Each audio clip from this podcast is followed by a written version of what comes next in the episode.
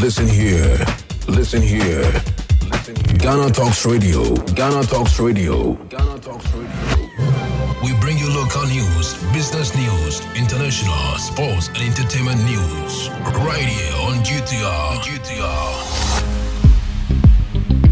Good morning and welcome to the Daybreak News here on Ghana Talks Radio. Coming up this morning, NPP's Ernest Yaw Anim secures landslide victory in Kumawu by election. Fair Wages and Salaries Commission justifies decision to block allowance of GBC staff.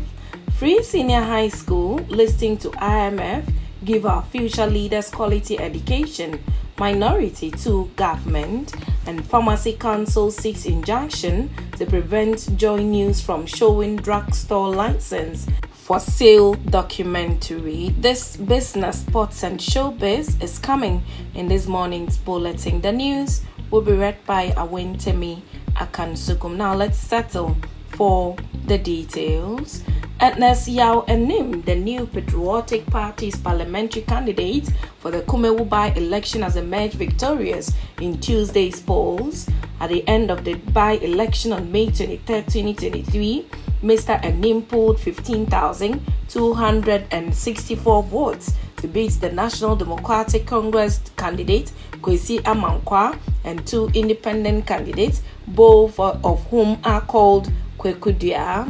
The NDC's Kwesi Amankwa garnered 3,723 votes, while Kwaku Duah 1 had 2,478 votes, with the other Kwaku Duah managing a paltry 62 votes. The Electoral Commission organized the election following the passing of the Member of Parliament of Kumawu, Philip Basoah, on March 28.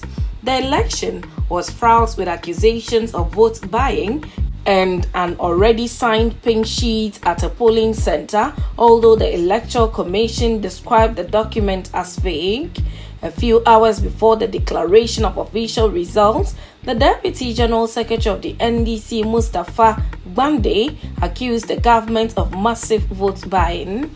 He alleged that some voters were asked to take photos of their ballots showing that they voted for the NPP candidate in exchange for an amount ranging between 50 Ghana cedis and 100 Ghana cedis. All the candidates in the race were optimistic about winning, but Mr. Anim won at the end of the polls. Now, the Fair Wages and Salaries Commission FWSC has justified its decision to block the payment allowance to some staff of the Ghana Broadcasting Corporation GBC. The commission insisted that the over 2 million Ghana cedis paid as allowance to staff of the state broadcaster must be refunded. Management of GBC had petitioned the Fair Wages and Salaries Commission not to cease the payment of the allowance until a final determination of the matter was reached.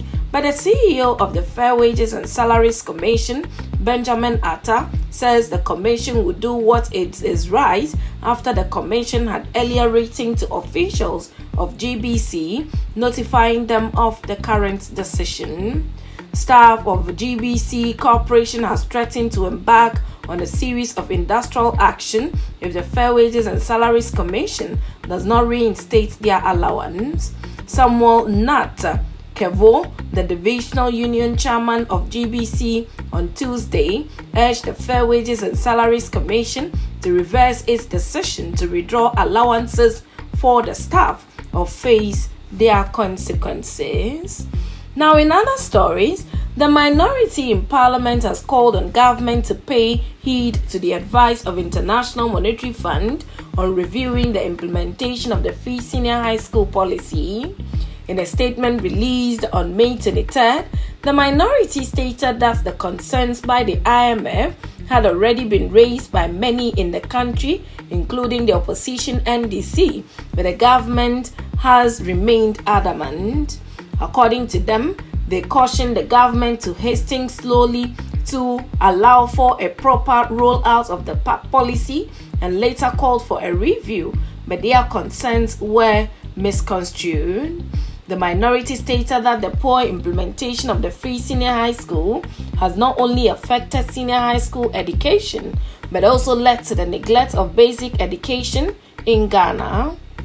This, they noted, has had a negative impact on the quality of education. Adding, we have observed a dwindling allocation of funds for basic education, but the government has been adamant in this direction. The minority NDC's position comes after IMF described the government's flagship free senior high school educational program as poorly targeted.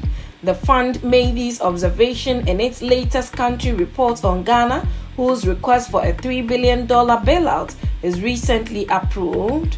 The IMF also disclosed that Ghana spends close to 4% of its GDP on education, with good results in terms of enrollment but poor learning outcomes. Key identified areas by the IMF which requires potential improvement in education spending include strengthening primary education resource, better teacher training, and a stronger performance based funding practice. Meanwhile, the minority has called on the government to, among other things, release money to the heads of senior high schools to enable them to run their schools efficiently and make the needed changes to ensure quality education. Now, in other stories, the Pharmacy Council has filed an application seeking to place an injunction on an upcoming hotline documentary titled Drugstore License for Sale. The documentary cites the alleged issuance of an over the counter license without due processes. The documentary by freelance investigative journalist Akwesi Quarantine was scheduled to be aired Monday, May 23rd on Joy News Channel. Drugstore license for sale reveals how some officials of the Pharmacy Council and executives of the over the counter medicine sellers sidestepped due processes in the acquisition of a license. The exposure further shows how some officials demand as much as 15,000 with the promise of helping prospective clients secure over the counter license. But the Pharmacy Council says the documentary would injure its reputation. Now, in business, Governor of the Central Bank, Dr. Ernest Addison, says commercial banks in the country have been given September of this year to show proof of their recapitalization plan. Banks are expected to raise some 400 million cedis to remain in business despite the negative effect of the domestic debt exchange program on their operations.